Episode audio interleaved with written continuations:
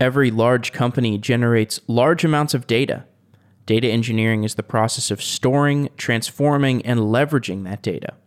Data infrastructure companies provide tools and platforms for performing data engineering. The last 15 years has seen a rise in modern data management companies, built in a time of decreasing storage costs, an increased volume of data, and the prevalence of cloud computing. Modern data companies include Hadoop vendors, cloud providers, and a wide variety of individual software companies offering products such as databases, ETL tools, and open source tooling. The go to market strategy for a data infrastructure company requires a deep understanding of the data engineering landscape. A company must build something useful, sell it to customers, and eventually build a replicable strategy. Sean Knapp is the CEO of Ascend, a company that builds Apache Spark based data pipelines that connect APIs, data lakes, and data warehouses together to enable data applications. Sean joins the show to talk about the process of building a data infrastructure company, as well as his lessons building Ascend. If you're planning a hackathon, check out FindCollabs hackathons. Whether you're running an internal hackathon for your company or you're running an open hackathon so that users can try out your product, FindCollabs hackathons are a tool for people to build projects and collaborate with each other. FindCollabs is a company I started to allow people to find collaborators for their software projects. And our new hackathon product allows you to organize your hackathon participants to make your hackathon as productive as possible. If you're thinking about organizing a hackathon, check it out at findcollabs.com.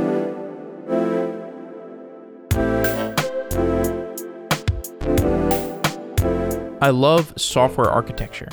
Software architecture is the high level perspective of how to build software systems. Much of Software Engineering Daily is about software architecture. And if you're interested in software architecture, there's no better place to go to discuss and learn about software architecture than the O'Reilly Software Architecture Conference, which is coming to New York February 23rd through 26th of 2020. If you are interested in software architecture, you can go to o'reillysacon.com slash sedaily. That link is in the show notes, and you can get 20% off your ticket to the Software Architecture Conference. The O'Reilly Software Architecture Conference is a great place to learn about the high level perspectives and the implementation details of microservices, cloud computing, serverless, and also systems like machine learning and analytics. If you've been listening to Software Engineering Daily for a while, you know that these systems are hard to build and they take engineering details at both the high level and at the low level. Whether you're a seasoned architect or an engineer that is just curious about software architecture and maybe you want to become a software architect, you can check out the O'Reilly Software Architecture Conference at o'reillysacon.com slash sedaily use the discount code SE20 and get 20% off your ticket. There are lots of reasons to go to the Software Architecture Conference. There's networking opportunities, there are plenty of talks and training opportunities, and you can get 20% off by going to o'reillysacon.com slash sedaily and entering discount code SE20. I've been going to O'Reilly conferences for years, and I don't see myself stopping anytime soon because they're just a great way to learn and meet people. So check it out. And thanks to O'Reilly for being a longtime sponsor of Software Engineering Daily.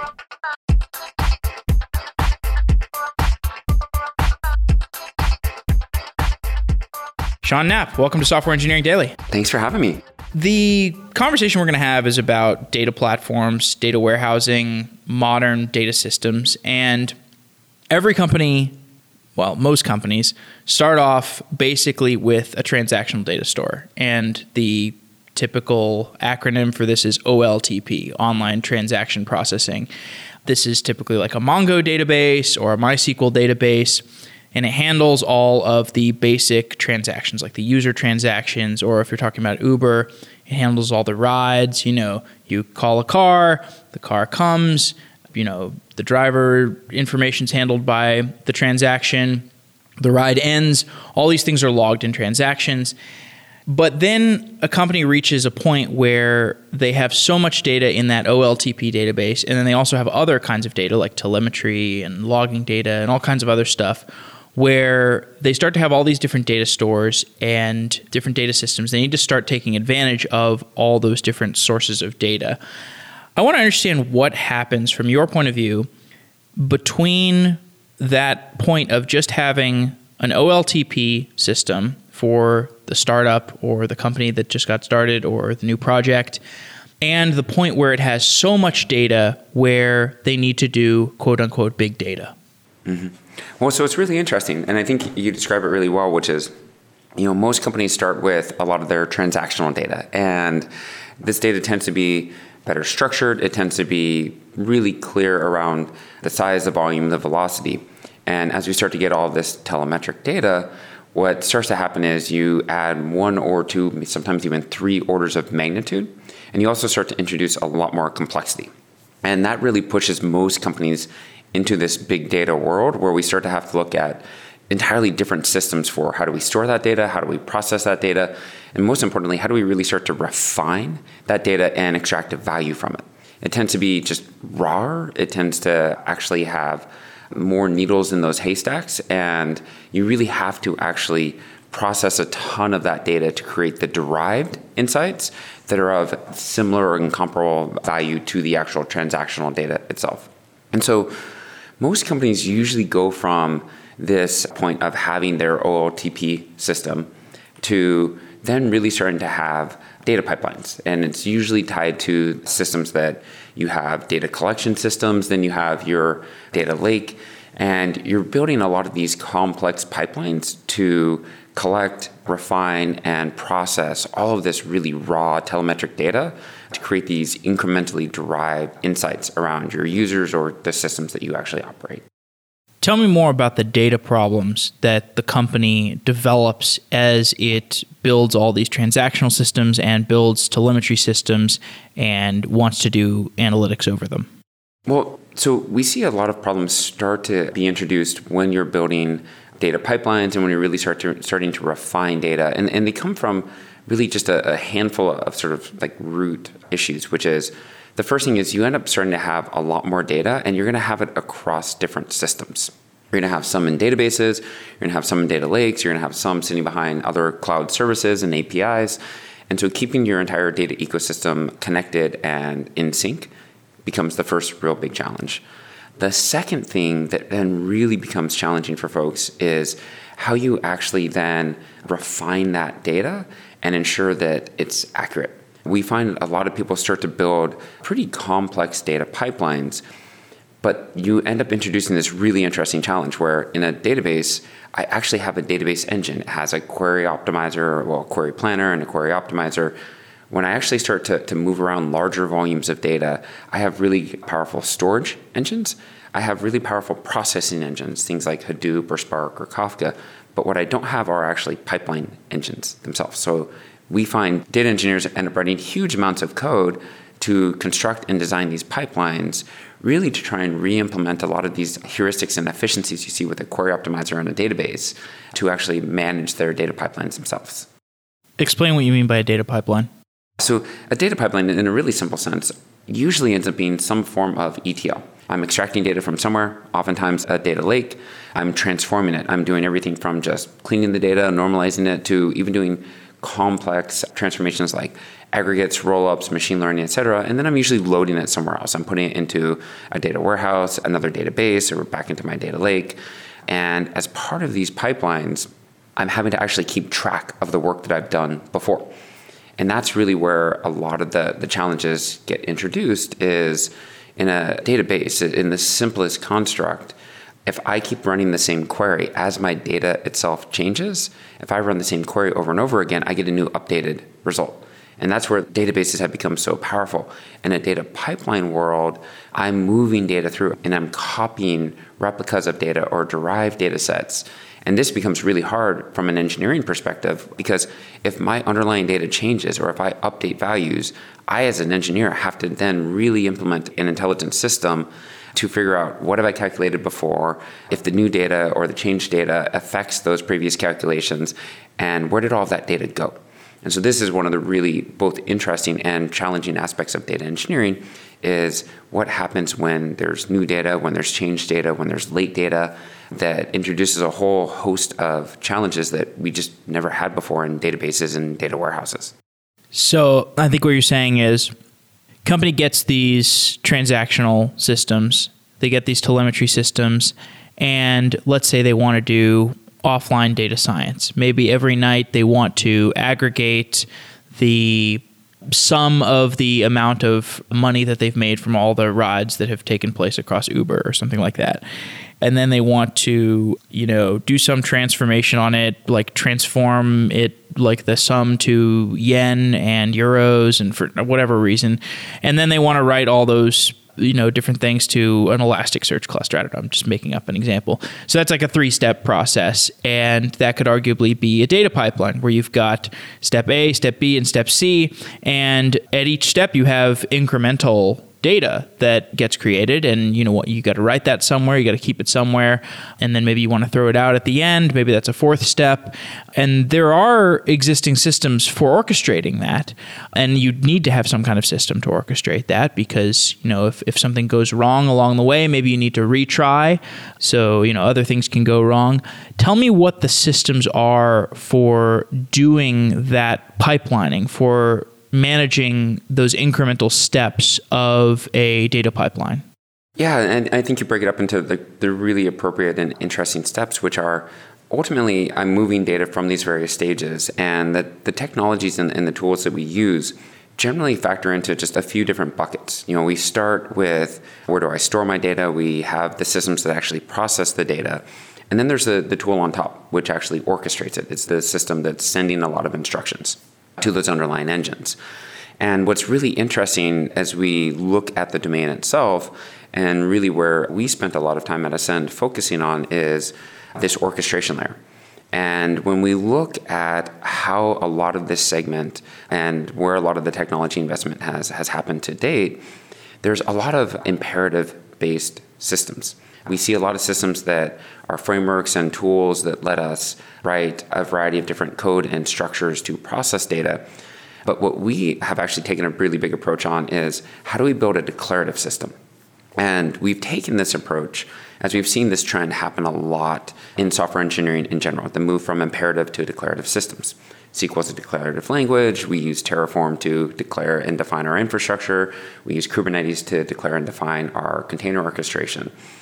And the reason that we believe that there's this really huge shift from imperative to declarative systems is fundamentally based on the need to maintain and understand state.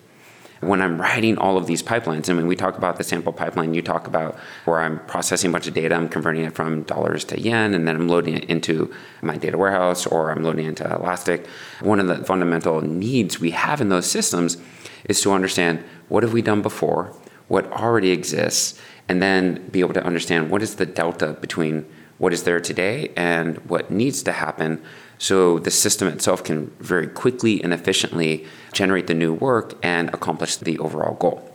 And when we look at when we did a survey of orchestration across the industry and, and, looked at all the various tools we had options for, it really kind of breaks into this category of uh, mostly imperative-based systems and or declarative-based systems. And the fundamental difference is as an engineer, are we writing code that essentially in an imperative model inspects state, defines all the steps to then take us from one state to another? For example, an imperative system, I would inspect what's already in Elasticsearch, inspect what's been maybe cached inside of S3, look at the jobs that have run before, do my integrity checks, analyze the upstream data, see if there was any late arriving data because a server was offline and came back online, and then figure out what that delta was to then process. Or in a declarative system, you try and essentially push a lot of that down to the usually it's a control layer or a control plane that then automates a bunch of that for you. Tell me how the data platform that you're describing varies between a company that started in the pre-cloud days. So like we're at AWS reInvent right now, there's a ton of enterprises that have been around for a very long time and they're going through this quote digital transformation or whatever you want to call it.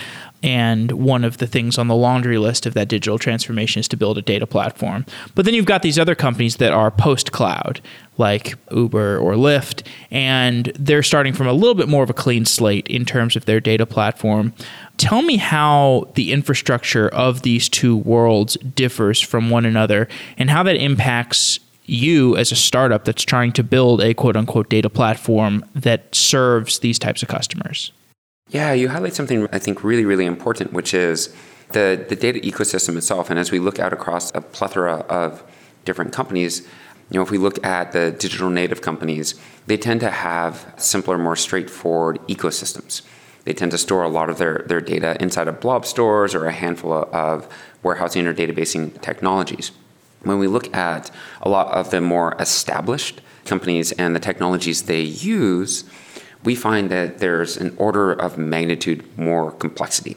They have more data and more systems, and it's really important to actually recognize the fact that while they may want to be modernizing a lot of that tech stack and moving a lot of that to cloud, there is really an incremental migration strategy that's really important. And what that means for technology companies like Ascend is you have to have a highly flexible and highly pluggable system that works with everything else that's in the ecosystem today.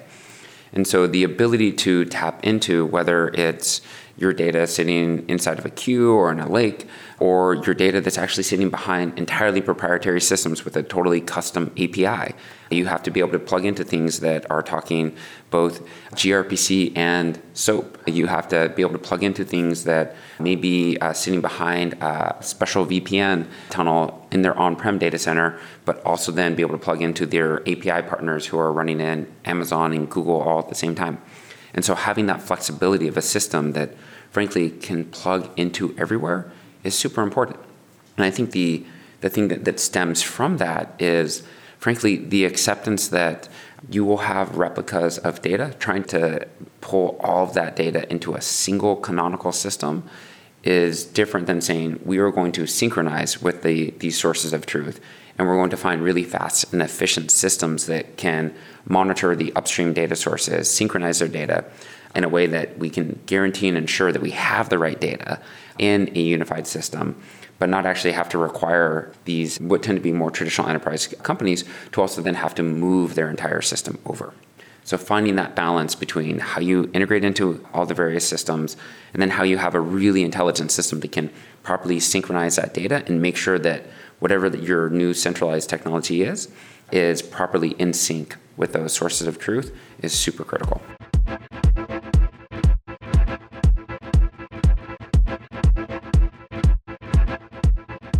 Today's show is brought to you by Heroku, which has been my most frequently used cloud provider since I started as a software engineer.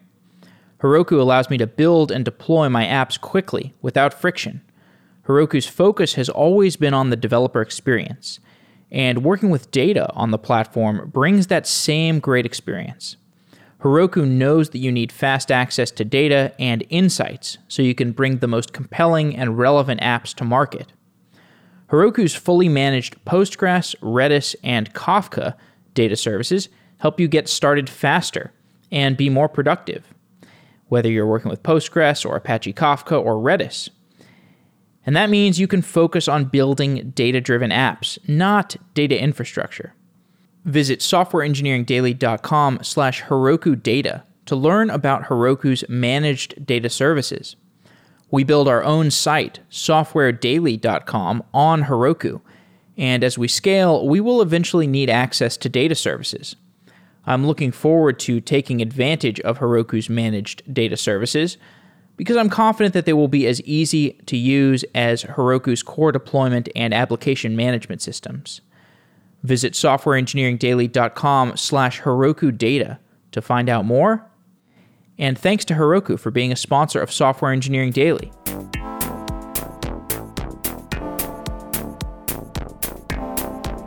As a business, how do you avoid becoming a services company in that problem because when I talk to companies that are building data platform solutions, what's really hard is that there is such a multiplicity of different systems that have to be plugged into to the quote unquote data platform.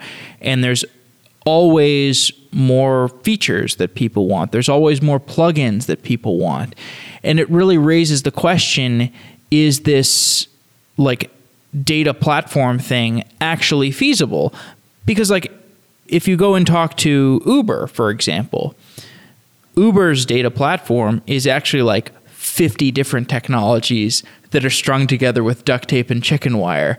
And the idea of, you know, like it would be great if we could just like sketch a rectangular box around like Uber's complicated systems and say, here's your solution. Like we've done it, we've packaged it up, it's a one click thing, here it is.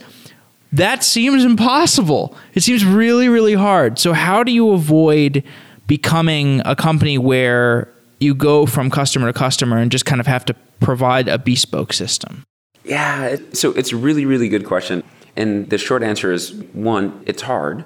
It takes a lot of conviction and fortitude, and honestly, frankly, just a lot of compassion for your users and your customers to find that balance.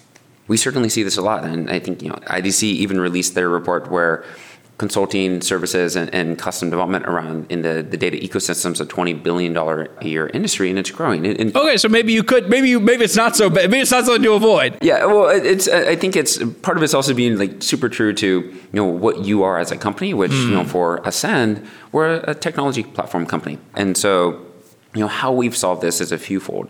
You know, one obviously we work super closely with a lot of our customers, so if they have you know deep product needs we really work hard and prioritize those. And any enterprise company should, of course, do that. I, think the you know the other thing we also do is we partner with a bunch of other services companies so that they can build their businesses mm. with the mm. Ascend platform. And I think that's a really healthy balance because you have to know what your strengths are and, and you got to find the folks around the ecosystem whose strengths are not your strengths so you, collectively you can build something really cool together.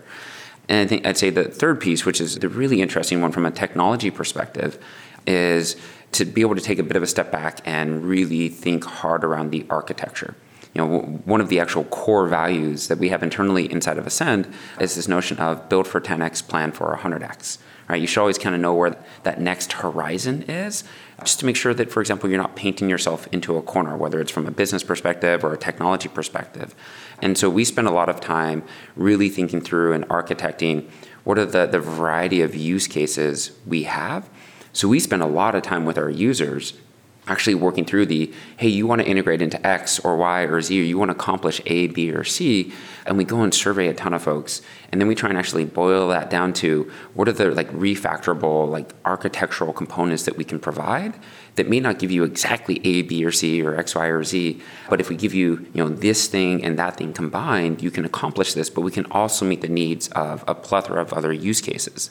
And so for example, when we think about like how we integrate into a variety of different systems, we've taken the approach where we have a ton of native integrations and a ton of different connectors, but we also designed an entire framework that said, look, if you can boil down whatever you want to connect into, into just a handful of concepts, a handful of, of snippets of Python or, or whichever language you want to write, we can similarly then fit it into that same architecture. And so we spend a lot of time thinking through what are these fundamental concepts and then we find the what are the you know 90 95% of use cases uh, that we should go and really automate and make incredibly easy to go do. But then for the other 5 or 10% let's make sure that it's still possible. And so we give the the frameworks on top that people can then really as for all of us as software engineers can still go accomplish those things too.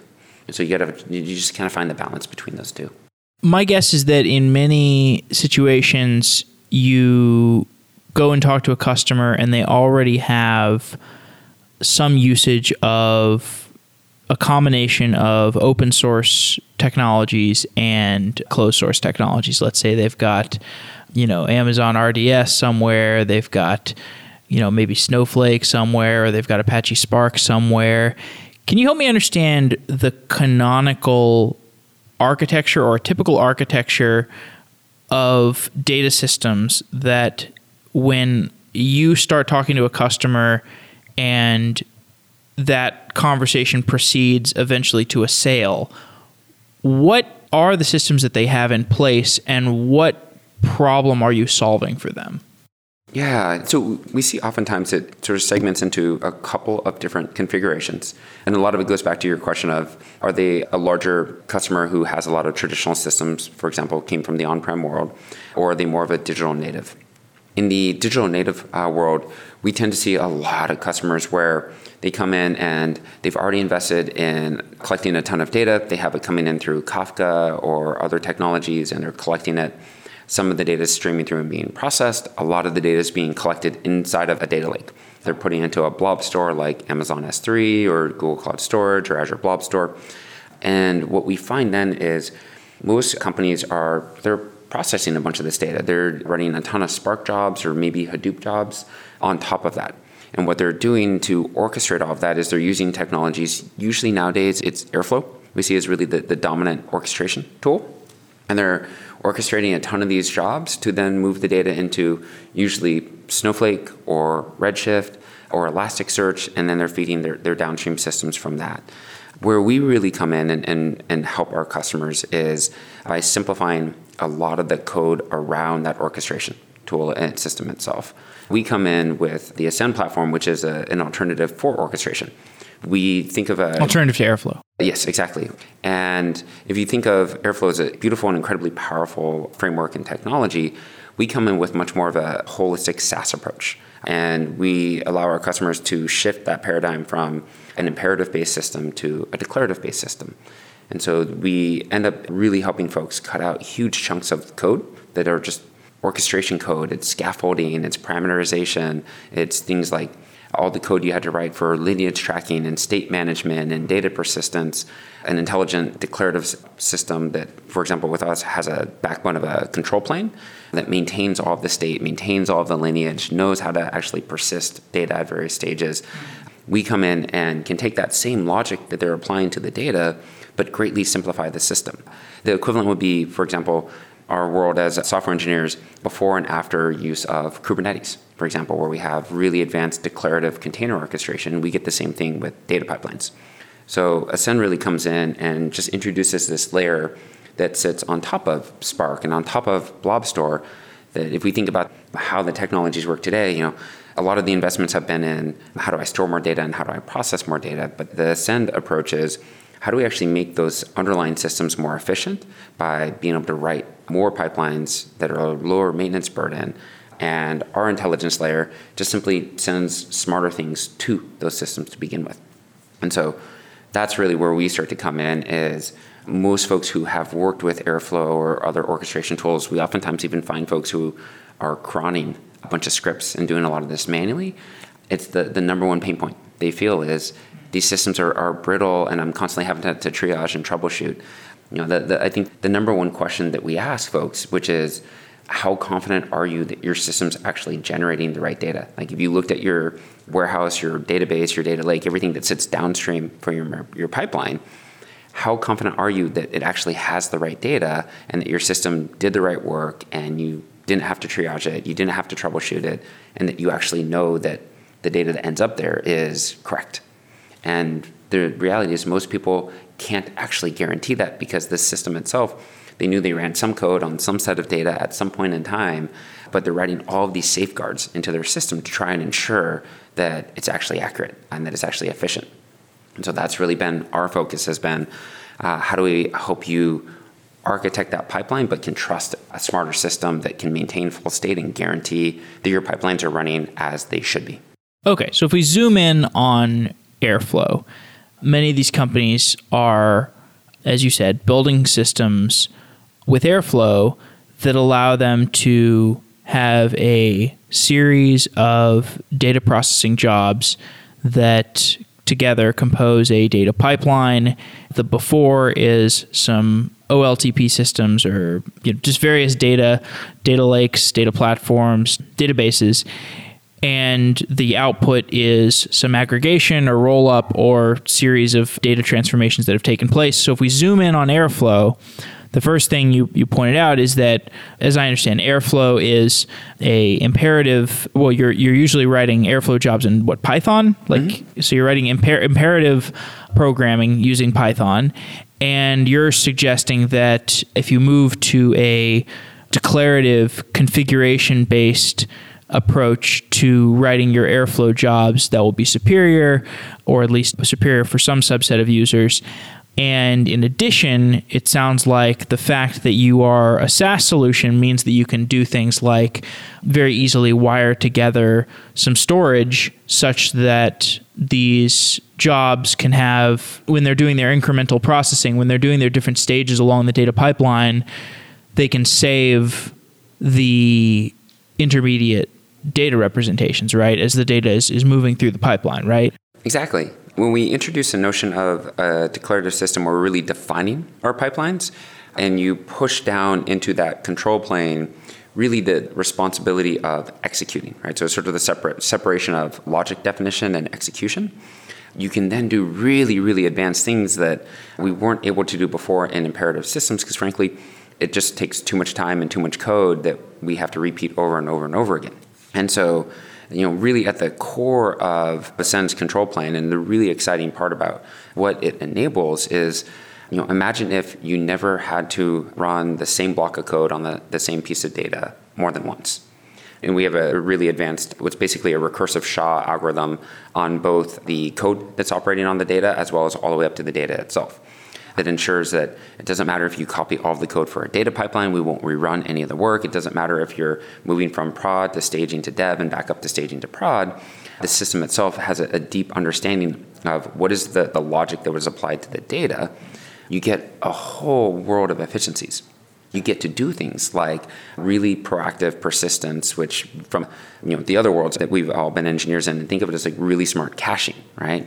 But we get to do things like never reprocess data. Whereas in most data pipelines today and most data systems, think of how many times you run that same snippet of code on a same block of data or same file or same record because we're reprocessing, right? We're repulling that data out of the lake. We didn't know how to safely persist it and cache it. So we're reprocessing it. All of a sudden, in a declarative system that can really actually just keep tabs on every piece of data, how it was generated, what code ran on it, why it was generated, and then most importantly, even where it went. And we can do all these really cool things on top of it. We can make sure that we never reprocess data. We can deduplicate everything that flows through our system. We can track lineage so that if we have to go chase down automatically, of course, a piece of data because it was updated or it was retracted, a system that is declarative in nature can actually do all of that in a fully automated fashion. Whereas in an imperative based model, as an engineer, like the simplest example is like, what do you do when you updated a file inside of your data lake and you had to retract some data? In an imperative based system, you actually don't have state in the same way. So you don't know where all of that data went. You have to just go rerun and reprocess huge volumes of data and hope that you actually caught all of the sort of trail of that data mm-hmm. and got your you know got the database updated appropriately and so on. And so I think that's really the important part as we evolve out of these imperative based systems where the entire notion of state management and tracking of like historical calculations was pushed on the developer. In a declarative model, you can actually then push that burden back down to the system itself, the control plane, and let the developer, frankly, be far less of a plumber and far more of an architect. The configuration based approach is that something you can open source? Yeah, it's a really good question. We try and align with a lot of the standard methodologies and, and definitions, like how we actually define all of our pipelines. The definitions are open and can and frankly should align with any of the rest of the, the open source community. And this is one of the things that we actually found was really interesting as we started to work on Ascend is the definitions of the pipelines generally tend to not be that complex. Like you're defining data sources, which is here's the location of my data, here's the schema I expect, and that usually is roughly sufficient. And you have some you know, conditions around like what your error handling is and, and so on. When we start to write transforms on data, frankly, like you're just writing snippets of code. If I'm writing SQL, I don't even have to specify output schemas because it's all inferred.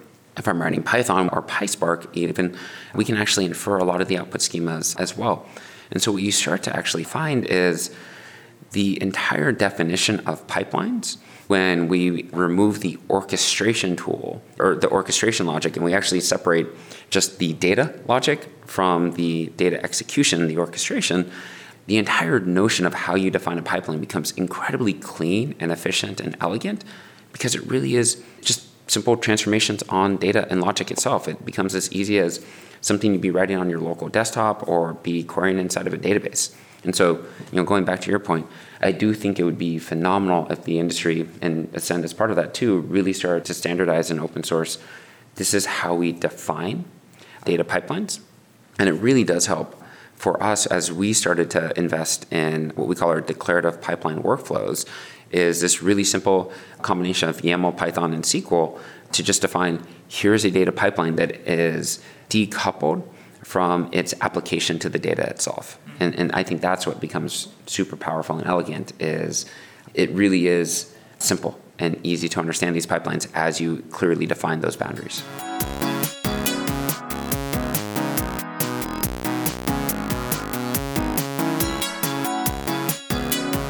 Apache Cassandra is an open source distributed database that was first created to meet the scalability and availability needs of Facebook, Amazon, and Google. In previous episodes of Software Engineering Daily, we have covered Cassandra's architecture and its benefits. And we're happy to have DataStax, the largest contributor to the Cassandra project since day one, as a sponsor of Software Engineering Daily. DataStax provides DataStax Enterprise, a powerful distribution of Cassandra created by the team that has contributed the most to Cassandra. DataStax Enterprise enables teams to develop faster, scale further, achieve operational simplicity, ensure enterprise security, and run mixed workloads that work with the latest graph, search, and analytics technology, all running across hybrid and multi cloud infrastructure. More than 400 companies, including Cisco, Capital One, and eBay, run DataStax to modernize their database infrastructure improve scalability and security, and deliver on projects such as customer analytics, IoT, and e commerce. To learn more about Apache Cassandra and DataStax Enterprise, go to datastax.com slash sedaily.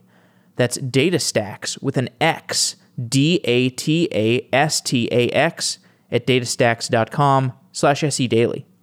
Thank you to DataStax for being a sponsor of Software Engineering Daily. It's a great honor to have DataStax as a sponsor, and you can go to datastax.com slash sedaily to learn more.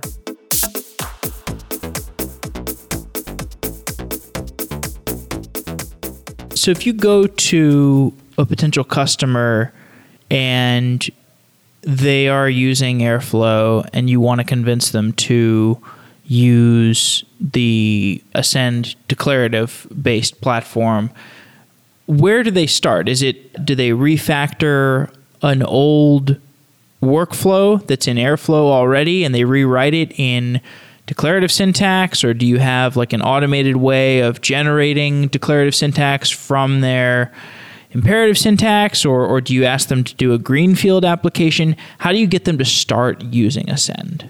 Yeah that's a great question.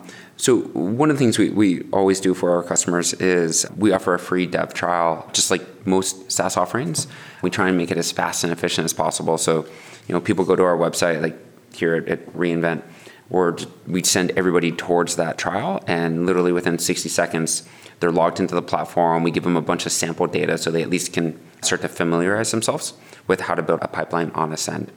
And that really helps them at least start to understand the, the uh, ease and, and capabilities and power of a declarative system.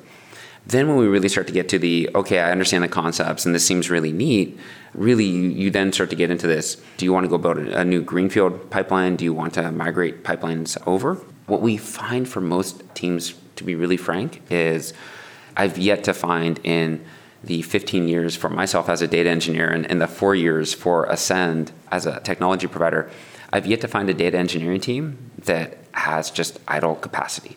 Like every data engineering team in the world is basically at half the headcount and team size of what they actually can and should be. If you go talk to data engineering managers, like nobody's like, oh, I've totally hired my entire team yeah, right. and I have no open headcount because yeah. we're just great, right? Every data engineering team manager is like, hey, I have headcount for 10 or 100 and I have half of that. Yeah. And I have no line of sight to actually go hiring more. And we have a three year long backlog of projects, et cetera, et cetera. And so the, the reality is like, Oh, look, like most data engineering teams are pretty crushed with their, their workload, and they're trying to actually stay afloat from all their existing pipelines and the technologies that like worked great at smaller scale, and not actually smaller scale from data, but smaller scale of company size and team and people who are tapping into them. And they're trying to figure out how do I rapidly retrofit this thing, like how do I basically just like stop the pain and then figure out how do I migrate and upgrade at the same time. And so, to your question, really what we find is while there's a lot of really cool greenfield projects, the biggest impact for a lot of folks oftentimes is hey, what is the most painful thing that you're dealing with today? What is that pipeline? And let's dive in and actually help you really rapidly migrate over that most painful thing. And what we found is like, we've sat down with teams, and, and well, we don't have a, a fully automated system yet. We've migrated hundreds of thousands of lines of existing pipelines in a matter of a couple of weeks to the Ascend platform and cut out 90 plus percent of the code that's required. And this is like the really cool part about it is it becomes so fast and efficient when you're actually refactoring and separating your logic definition from your orchestration code in the execution layer that it is remarkably fast to move to that declarative model and it's what we find with our users and our customers is frankly, like it's incredibly freeing to, to actually just carve out all that stuff around the actual logic that you're architecting.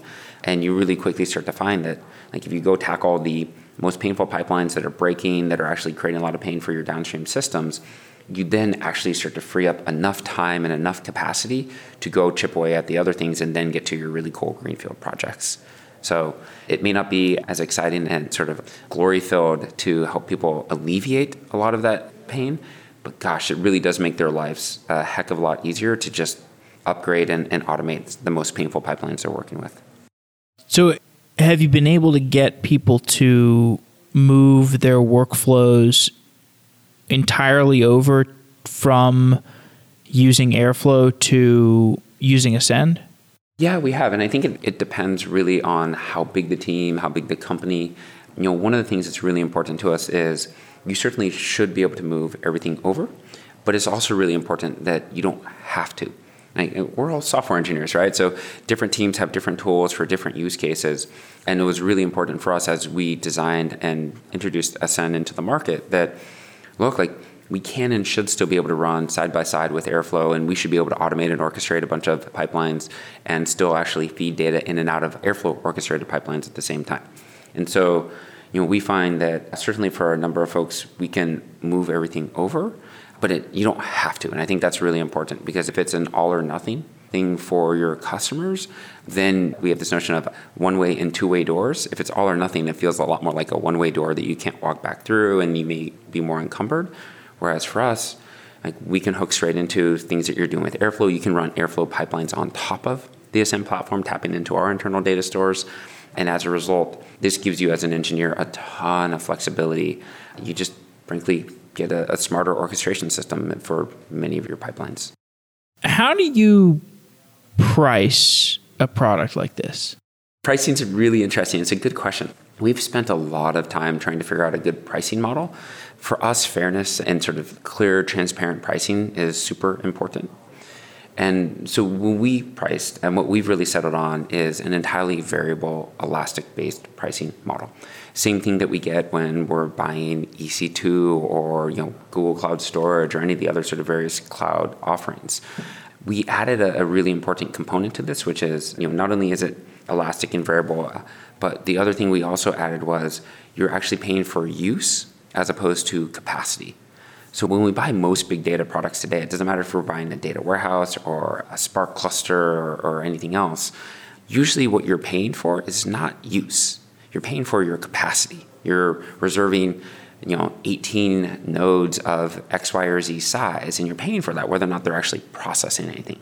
The pricing model that we introduced was much more of a Lambda uh, style or a serverless style pricing model, which is you get billed for the seconds that those you know cores in memory are actually being used. And frankly, you know, on the Ascend side, if you know we're popping a bunch of work up on a 16 core box, but you're only using two cores of that, we're only going to charge you for the two cores for the seconds that you're actually using it, even if there's a whole lot of inefficiency and waste around the side. Because, you know, frankly, in the appropriate model, we feel that optimizing that should be our burden. And for you as a developer, you should just be focused on when are your jobs running and how much data are they processing and it really frees you up from not having to worry about what is the size of my cluster what are the like instances it's running on do i have the right cpu to memory ratio and instead you just get to focus on the data itself and just frankly for us it, it feels better for engineers so we're in this time where the major cloud providers well specifically aws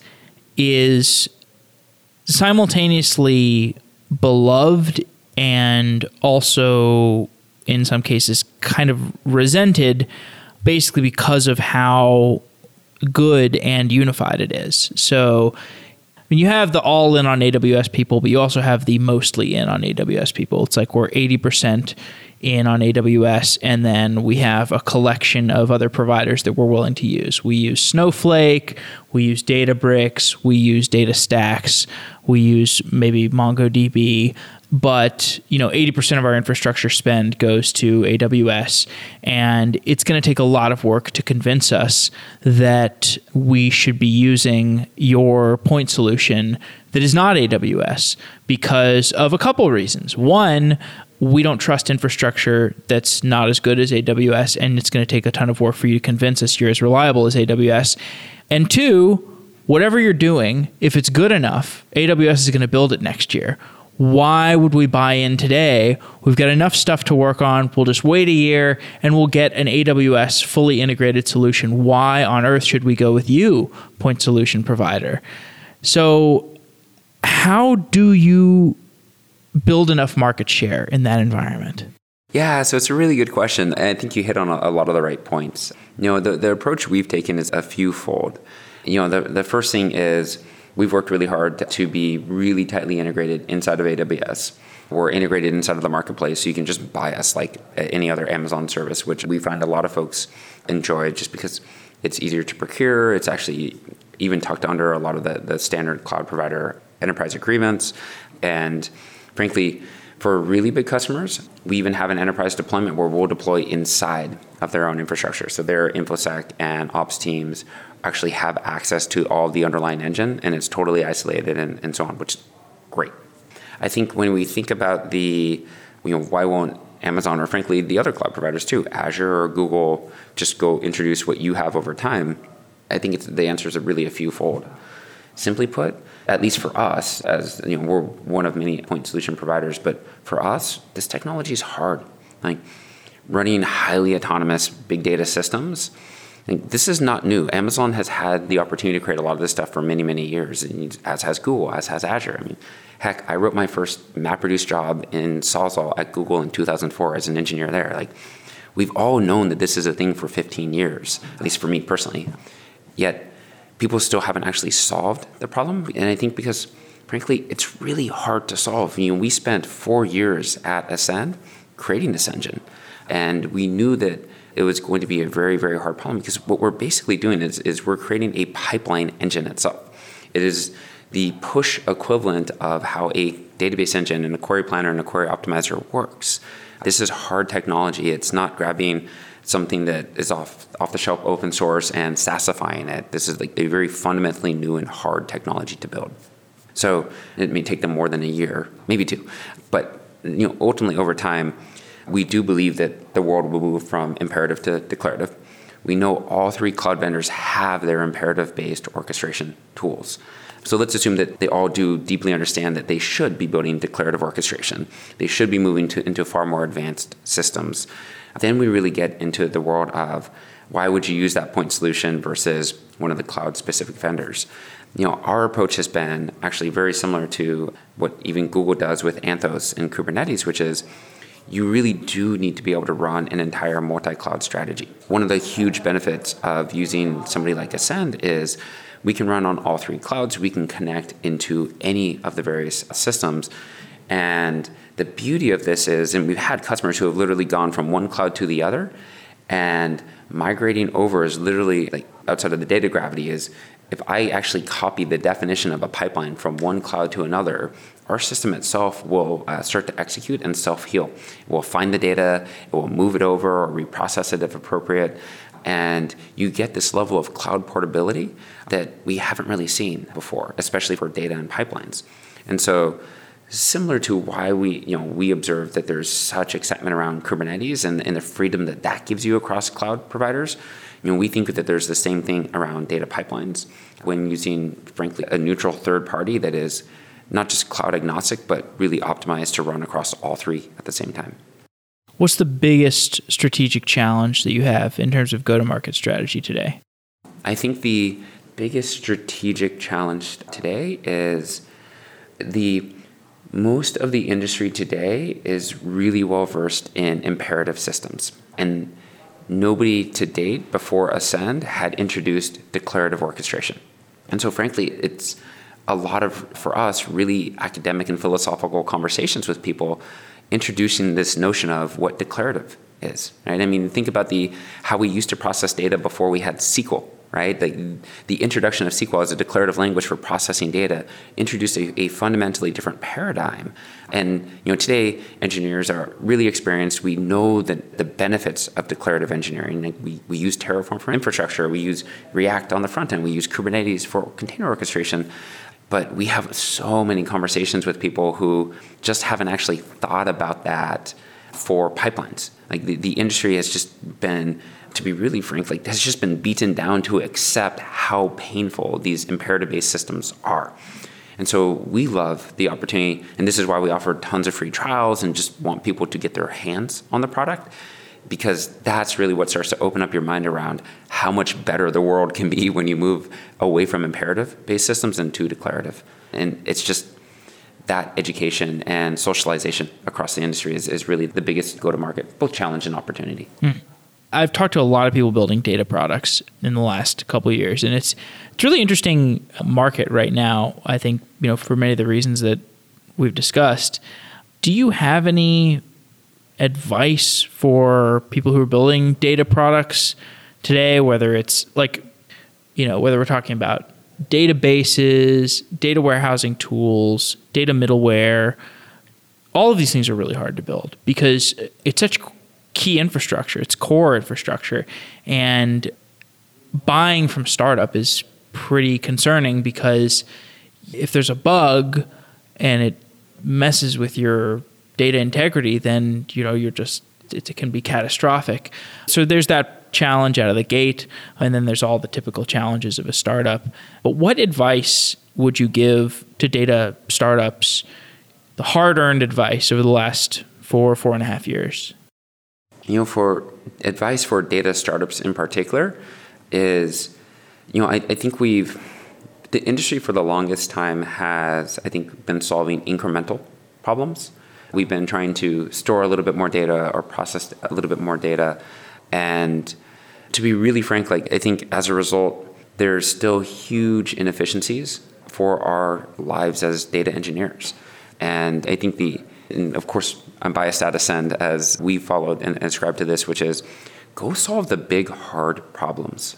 You know, why I created Ascend was, you know, as I mentioned, I, I was writing data pipelines in, inside of Google 15 years ago. I, the last company I founded, we processed insane amounts of data at incredibly high volumes and velocity.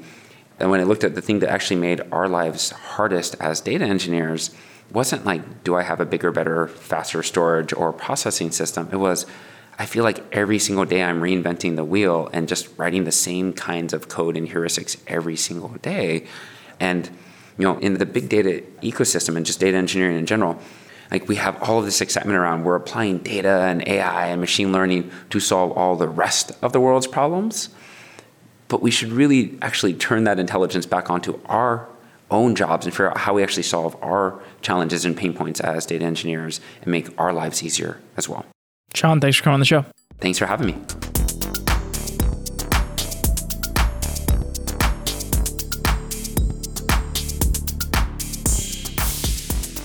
When I'm building a new product, G2I is the company that I call on to help me find a developer who can build the first version of my product. G2I is a hiring platform run by engineers that matches you with React, React Native, GraphQL, and mobile engineers who you can trust.